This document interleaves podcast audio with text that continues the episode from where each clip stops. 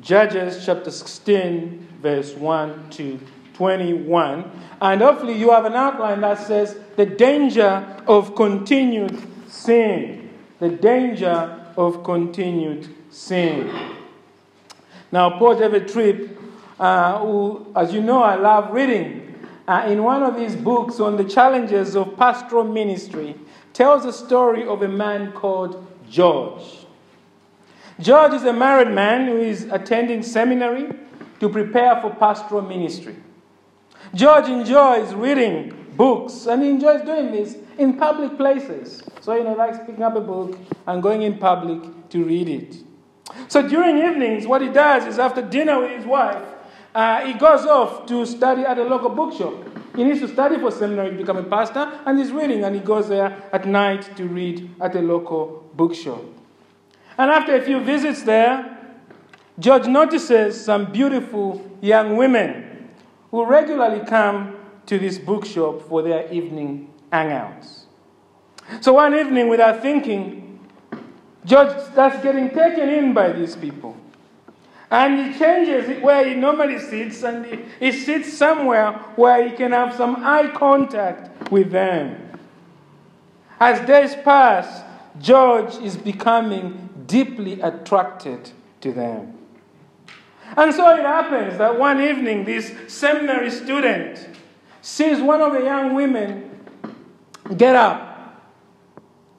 And he also gets up. And he starts watching her closely. And he's getting up, approaching her, and he's hoping perhaps to bump into her. But of course, she doesn't bump into him. What she does is she goes outside this bookshop, and she jumps in her car, and she drives home. And perhaps to George's own surprise, he also gets in the car. And he's driving now. He's following her. And a few minutes later, George finds himself sitting in his car outside this young woman's house. He is battling a temptation, an urge to knock on her door. But he doesn't. But tragically, this becomes a pattern now. Every evening, he goes to the bookshop. And every evening, he follows this woman home. This married man, training for ministry, has become a stalker. You see, what began as a simple look has now spawned in a continued sin of lust that is threatening to destroy not only his marriage, but his very life, his ministry as well. Today, we are talking about the danger of continued sin. Giving sin a foothold in our lives. What happens when we tolerate sin in our lives? All of us here need to know an answer to that question. We need to know the answer because, as the late Savonarola said, the Italian reformer said, many have been victorious in great temptations and ruined by little ones. Many have been victorious in great temptations, but ruined in little ones. You see, many people may appear outwardly speaking to be very holy people. They follow Jesus. They sing great hymns in our churches. But if we scratch just a little bit underneath, many people are hiding unrepentant sin. They live in sin, and they dare not even confess it to others. You see, friends, it's very easy to say wonderful prayers, great Bible verses, and yet struggle with lust, lies, anger, bitterness, pride, gossip, unforgiveness, and many such sins. You can hear sermon after sermon, read verses after verses, and still sink deeper in sin. And as we see in the life of Samson, living like this has consequences. Now, 2 weeks ago, before Pastor Gavin and Brother David Segawa came to preach 2 weeks ago, or 3 weeks ago, we saw God miraculously save Samson at Lehi. Well, 20 years have now passed, and Samson is still a one-man army against the Philistines. But as we look at this, as we've been watching, Samson has been dragging himself into sin. And as we now come to Judges 16, we'll see that Samson now is sinking even deeper in sin. Look with me at verse 1 of Judges chapter 16. The first truth we learn here is that continued sin abuses God's power. Continued sin abuses God's power. Now, Samson, for reasons only known to himself, has decided to pay a visit to the coastal city of Gaza. Look at verse 1. Samson went to Gaza. Gaza is the capital city of the Philistines. These pentapolis, they control these 5 cities. And Gaza is one of them, and it's their capital city. Now, we don't know what Samson is doing here. But a woman catches Samson's eyes again. Let's continue to read verse 1. And there he saw a prostitute and he went into her. There's no other way of explaining this except as simple as simply this. Samson sees a woman and is lusting after her. This is pure lust. Samson sees her and is already paying for sex. What Samson's doing is shocking. We expect the judge to live a holy life. The last thing we expect the judge raised by God from the womb is to visit prostitutes. He's meant to defend the weak, especially exploited women, not to exploit them. And the tragedy of this verse is that Samson is not alone. This verse shocks us, but does it really shock us? Because we are living in an age of digital prostitution. I was with my brother, friend Alex, and we visited, we went to this CEX, which is where they sell video games. And I was shocked when I looked at those video games. How many of them are so sexually explicit? Pornography is not just in video games, it's in everything now. Digital prostitution. And many men and women in our churches have access to mobile devices, play video games and other things that are filled in with such prostitution. You can't even watch a reality program now without hearing something despicable about sex. You see, those who claim to belong to Jesus and yet live like that, tolerate such wickedness, mock Jesus. Because, friends, our Lord came to save sinners, not abuse them for our pleasure. In the end, following our passions where they lead lands us into danger, as Samson finds out. Look at verse 2. So Samson has gone into a prostitute. Verse 2 says, the Gazites were told, Samson has come here. And they surround the place and set an ambush for him all the night at the gate of the city. They kept quiet all night, saying, let us wait until the light of the morning. Then we will kill him. You see, to the Philistines, Samson is like Osama bin Laden, right? He is the most wanted man in all of Israel, in all of Philistia. These posters are everywhere. They want him. And yet Samson, for a reason only known to himself, has not only come to Gaza where everybody knows about him, but he's now gone into the worst place he can go to. This brothel, really, which everyone in the town knows. He has entered into that place. He's asking for death. That's what Samson is doing. And so they know about it. They come looking for him. But somehow, Samson senses something is up. And what does he do? He cuts short his visit. Look at verse 3. But Samson lay till midnight. And at midnight he arose and took all of the doors of the gate of the city and the 2 posts. And he put them up, bar and all, and put them on his shoulders, and carried them to the top of the hill that is in front of Hebron. He has crept out of his brothel, gone to the gates of the city. These are heavy gates. They're like 90 feet across.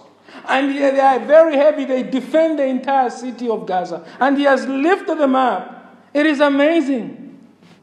You see, the power, the gates of the city at this time represents the power of the city. What Samson has done is like perhaps waking up one day we find out that the UK Trident code has been taken by someone. The thing that very much protects the UK has gone missing. And that's what's happened to the Philistines here. Samson has lifted the gates of the city and is carried in front of Hebron. 40 miles. He's walked for a number of days and he's done this amazing thing. It is amazing strength. But what's amazing is that as Samson perhaps is carrying these gates, we can picture him, isn't it? With a big eagle arriving in Hebron, and he's probably smiling to himself. He's smiling and he's saying, look, I went to Gaza on holiday and look what I brought back. He has brought this gate back. It's a great achievement. But it's an ego-driven trip. Notice what we don't read from this verse. We don't read about Samson killing anyone. What we read is about Samson going into a brothel, coming out, defending himself by lifting the gates and going to showing it off to his people. God has endowed Samson with power, but Samson has used that power for his own ego trip and to cover up his sin. Samson is abusing God's power. You are wondering to yourself, how can a person be so blessed by God behave this way? Well, don't. Every willing sinner is a Samson. We are all Samson. Has God not lavished His goodness on your life? Has God not kept you alive in the past week? Has that stopped you telling lies? Has it stopped you lasting? Has it stopped your pride? Has it stopped your gossip?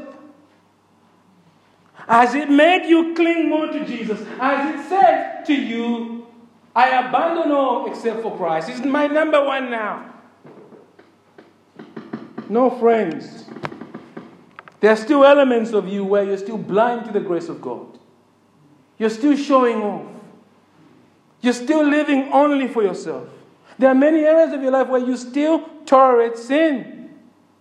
And what Samson is doing here is he's reminding us that continued sin is not just his problem. No, it is my problem. It is your problem. It is our problem. All of us sat here this morning abuse the grace of God every day. And that's a big problem. It is a big problem. Why is that? Because of our second and final point. Continued sin abuses God's power. Why is that a problem? Because continued sin forfeits God's power in the end. Continued sin forfeits God's power. Let's go back to Samson. We see in verse 4 that God has saved him. Now, none of us have ever been, none of us can ever be like Samson. God has endowed him with such great power and has saved him from death, really. Now, how do we expect Samson to behave, to react now? We expect him to go to a prayer meeting, isn't it? To thank God for this great deliverance. But what does he do now? Samson goes in now into another, even more deplorable women. He just gets worse. Look at verse 4. After this, the author of Judges is reminding us, after God's goodness, after this, he loved a woman in the valley of Sorek, whose name was Delilah. Now lots of movies have been done about Samson, of course, and we are wondering, who is this Delilah? Is she a prostitute? The Bible doesn't tell us that. She behaves like one, suddenly. Is Delilah a Philistine? The Bible doesn't say that. In fact, there's every good chance, perhaps, that Delilah is actually Jewish. Delilah lives in the valley of Sorek. The valley of Sorek is a border valley between Philistia and the Israelites. Between that, there are Israelites and Philistines. Mixed marriages go on there. But she also lives, that is not so far from where Samson lives, in Mahanaim. Samson is at the foot of the valley. And therefore, in some sense, is meeting a local girl. So we don't know whether Delilah is Philistine or Israeli. It doesn't matter. Actually, it might matter slightly in the evening when we look at those verses. But for now, it doesn't really matter. What matters is that Samson is being driven by his sexual drive again. He loves women. He has a weakness for sex. And his enemies have noticed it. Look at verse 5. And the lords of the Philistines came to her, to Delilah, and said to her, "Seduce him, and see where his great strength lies, and by what means we may overpower him, that we may bind him to humble him.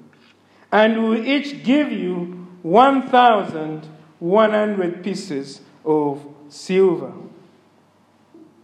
We should note here, first of all, that since the Philistines want to know why Samson is powerful, it probably means Samson does not look like, some sort of Rambo or a weightlifter. It's possible that Samson just looks like an ordinary person. And that's why they are baffled. How can somebody so ordinary do such great things? So the image we get of Samson in movies is perhaps quite mistaken. They are baffled at Samson's strength, and they are willing to pay Delilah 5,500 pieces of silver, because there are 5 lords of the Philistine. To put that into context, that is 550 years worth of wages. This is a lot of money. They have made Delilah an offer she cannot refuse. Look at verse 6. So Delilah said to Samson, "Please tell me where your great strength lies and how you might be bound that one could subdue you." What a strange question. It is a strange question to ask anyone, let alone your boyfriend. She's saying, "Please tell me how you might be killed." I mean, what would you do if you heard that? You would run away from there like there's no tomorrow. But Samson can't resist Delilah. So what does he do? He plays along. Look at verse 7. And Samson said to her, "If they bind me with 7 fresh bowstrings that have not been dried, then I shall become weak and be like any other man."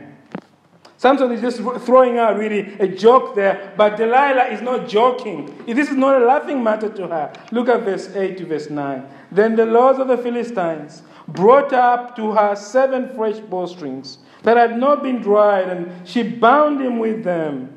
Now she had men lying in ambush in an inner chamber.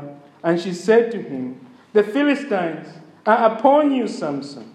But he snapped the bowstrings as a thread of flax snaps when it touches the fire. So the secret of his strength was not known. The plot of Delilah has backfired. Samson probably was away. He came back. She had men hidden. And now Samson has broken free.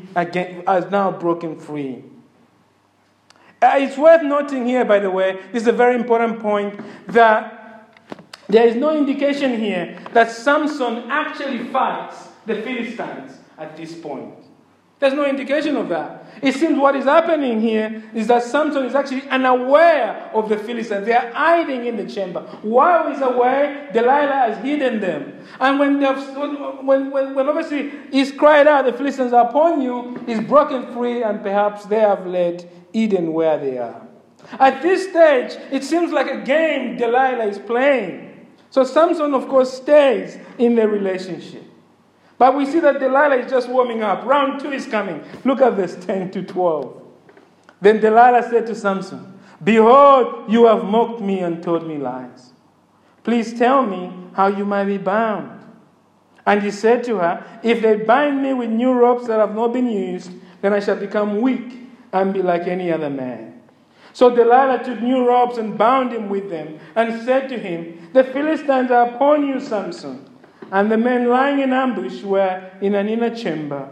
But he snapped again the ropes off his arms like a thread. She has failed again. But this is a woman who never gives up. So she presses forward now. Round 3. Look at verse 13 to 14. Then Delilah said to Samson, "Until now you have mocked me and told me lies. Tell me how you might be bound She's probably visibly annoyed at this point, and he said to her, "If you weave the 7 locks on my head with a web and fasten it tight with a pin, then I shall become weak and be like any other man." And so while he slept, Delilah took the 7 locks of his head and wove them into a web, and she made them tight with a pin and said to him, "The Philistines are upon you, Samson." But he awoke from the sleep and put away the pin, the loom, and the web. This ridiculous spectacle Delilah had now weaved together is now completely removed by Samson. The money is slipping away from Delilah. There's a lot of cash at stake here, and she has now lost for the 3rd time. It is time to get personal. Look at verse 15 to 16. And she said to him, "How can you say I love you when your heart is not with me? You have mocked me these 3 times. You have not told me where your great strength lies." And when she pressed him hard with her words day after day and urged him, his soul was vexed to death. Delilah is now playing her final card. It is, "If you really love me" card. She's saying, if you really love me, prove it. And of course, that is what many people in relationships are pressurized with. Many people in relationships are find themselves pressurized to have sex outside marriage because of the Delilah trick. If you really love me, trick. If you really love me, you have sex with me, our young people are told. And of course, such pressure can be quite immense and lead them, even if they're trusting in Christ, to fall away for a while. And of course, it's not just about sex. People try and make us choose between our loyalty to God and our loyalty to them in many different ways. If you're a married person, you know this very well. Even your relationship with God, you can often find yourself like you're trying to choose between God and your wife. Or you're trying to choose God or your children. Let us be clear, friends, that first of all, the danger is always out there. And so as people who love Christ, we should never put others in such situations. I've seen many husbands completely rendered ineffective in serving God because they have made a decision to choose their wives over Christ. We are to love our wives, love our families. But we must watch out for the Delilah spirit. Let us watch out for this. Now, Delilah is right that Samson does not trust her. I mean, who would trust Delilah? I mean, he knows now it is not a game. Whatever he says, Delilah will want proof that it's true. He knows that. And the problem is that if he tells her, what would Delilah do? She'll prove it, right? I mean, that's what she's been trying to do. So if he tells her, he knows that she'll prove it. And she'll cut his hair. And if Samson tells her, then he's being complicit. You see, his hair is the only vow he has left on him. He has been breaking every vow, left, right, and center. So really what he's got here is Samson has come to the fork of the road, so to speak. We all have this situation in our own lives where at some point we are in something and we have to choose Jesus or the thing being offered to us. And Samson is now facing this. Is it Delilah? Does he cling to God? Yes, it's been a mess, but does he keep clinging to God? Or does he prefer Delilah? And this is why he's very depressed. He's depressed, he can't take it. Why? Because he understands the cost. He understands what is being asked of him. Does he really value God? Or does he really value Delilah? And some of you are in that situation right now. Is it God or this sinful relationship? Is it God or is it money? Is it God or is it your job? Is it God or is it your family? You are in the fork of the road and hard questions are being asked of you.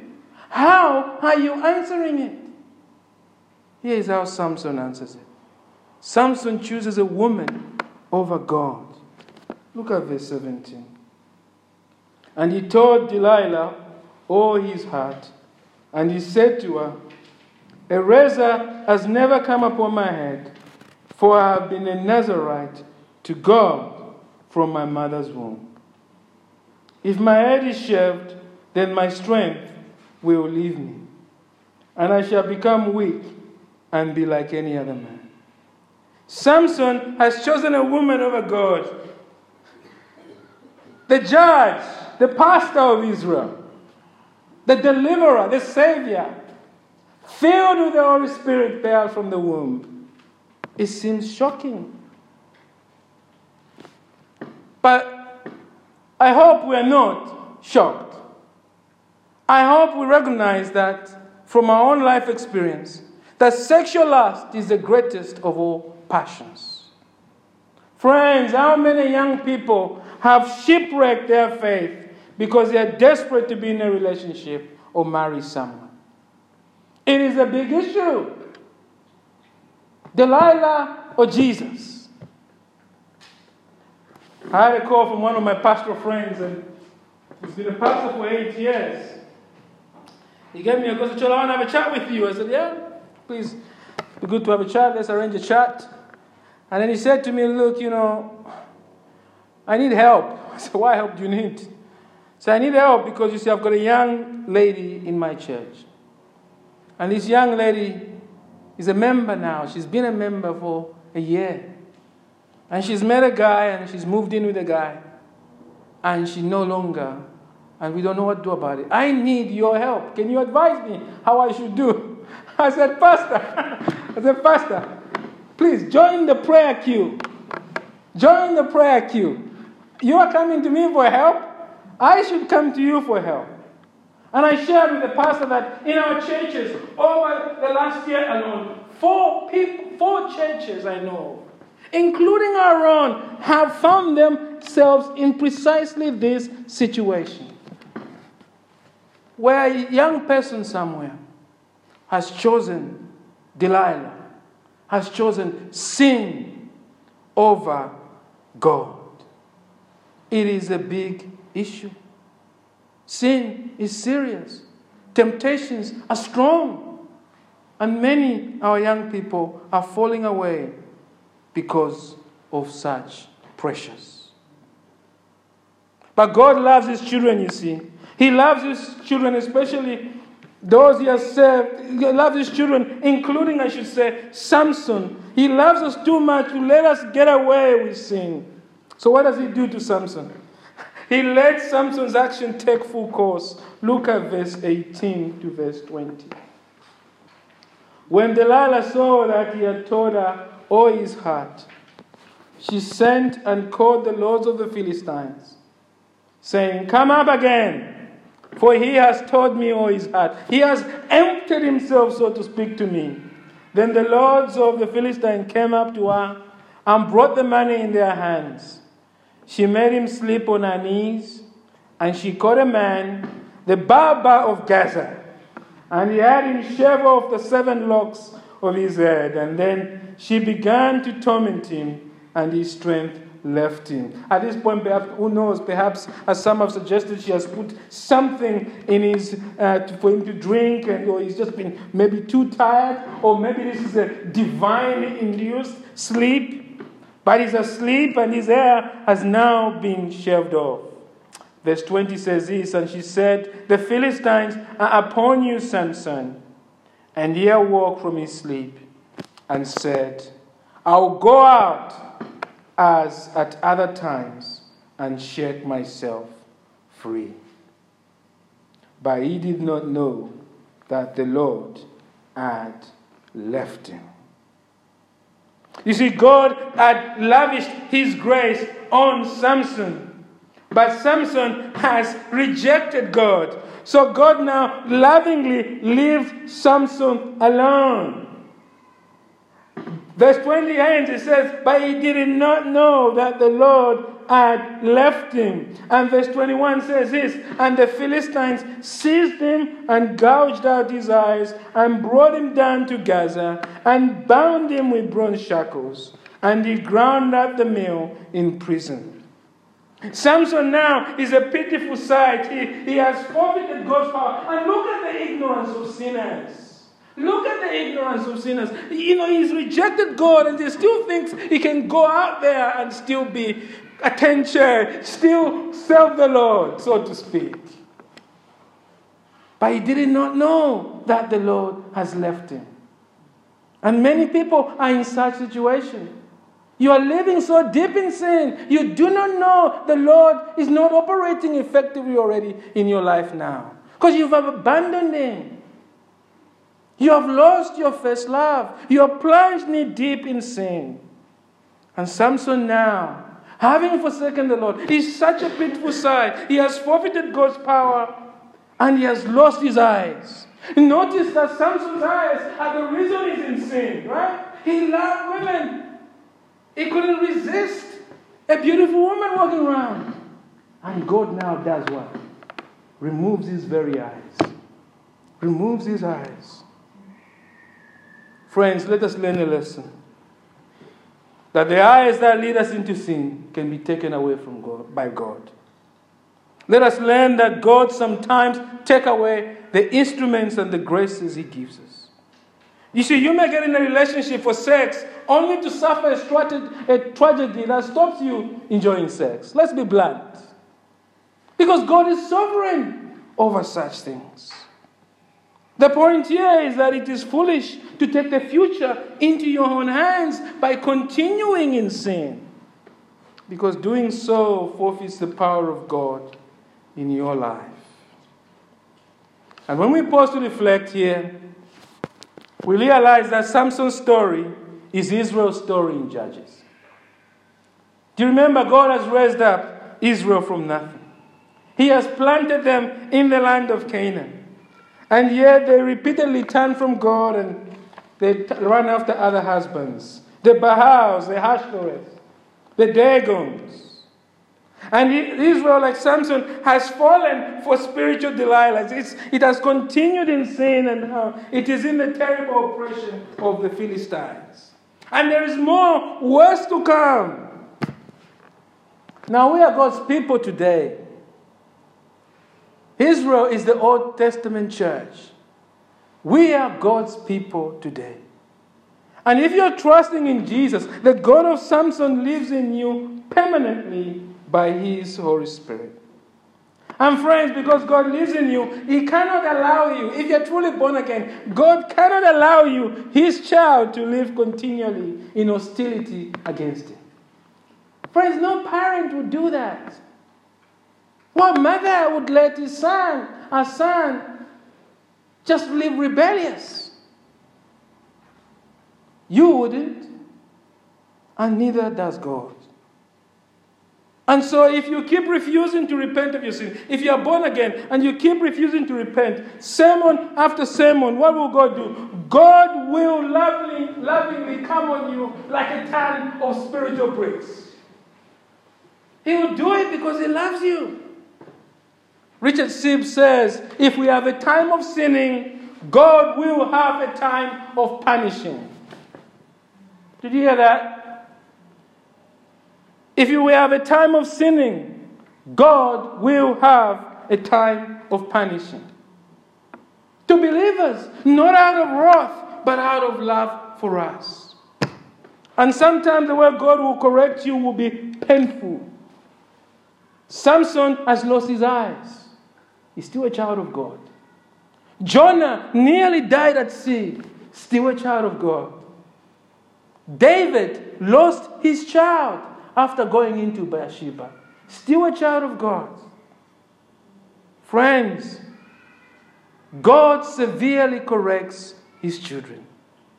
If there is a sin you are tolerating, and yet you consider yourself genuinely having repented, having come trusting in Jesus, and yet you're tolerating a sin, Please come urgently before God this morning and turn away from it. And that also goes for sins of omission. If there are specific things the Lord has been asking you to do and you keep saying no to them, make them right. If there is sin, confess it. Don't wait for the discipline of God. Perhaps you watch pornography. Are you waiting for everyone to know about it before you realize its danger, before you repent of it and turn away from it? You know you're always angry with people around you. Friend, what will it take for you to stop? God to allow your family to break apart? Repent now of your anger. Repent now. Bring it before the Lord. Confess it. You know you are robbing God in giving. You know God has blessed you and you don't give all that He has given you. Are you waiting for God to send a financial storm so that you really understand that He owns everything? Surrender. Surrender to Him now. You know you prioritize your job more than your relationship with God. You know that. Why are you waiting to get fired from your work before you surrender your job to God? Are you?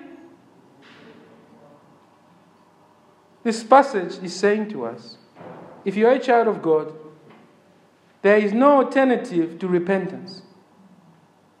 Do it now, or you will still do it with a painful correction.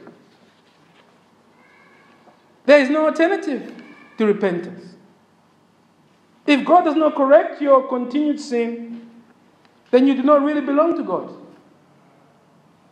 Hebrews 12 verse 8 says, if you are left without discipline, in which all have participated, then you are illegitimate children and not sons. If God isn't disciplining you in your sin, you should be very worried. Because perhaps you do not belong to Him. In the same way, if you could just continue living in sin, despite God pleading with you to turn from your sin, then you do not belong to God. So be honest with yourself that perhaps you have not received a new heart. And that is why sin does not grieve you. That is why you are comfortable in it. But don't just stop there, friend. Take a serious look again at poor Samson lying in that dungeon, bound in Dagon's temple. Look at him there, blind, humiliated, and defeated. That is how much God hates sin in His children. He hates sin in us so much that He does everything He can, even taking away our eyes, to discipline us. Oh friend, what more you who has not repented and come to faith in Christ? What more you who reject Him every day? Don't stop looking at Samson. Don't just stop there. Look forward 1,200 years later. See this God of Samson, our Lord Jesus, walking up that road on Golgotha. See Him there, torn, beaten, then nailed to a cross of wood. And as Jesus is there, as He lies there on the cross, the ground beneath starts shaking. The earth is darkened. What is happening? What is happening? God's wrath and His hatred of sin is being poured on our Lord Jesus. God hates sin so much that only the death of God can bear the full wrath of God. If you keep refusing to surrender to Jesus, you are making a conscious choice to bear the full weight of God's punishment for your sin. Oh, my friend, listen to me. You are too small to take on the wrath of God. You are too small to withstand His full wrath. Jesus is your only shelter from everlasting punishment. So run to Jesus. Receive His forgiveness for sin by surrendering to Him. Ask Him to forgive you based on his death on the cross for you. He will surely do it.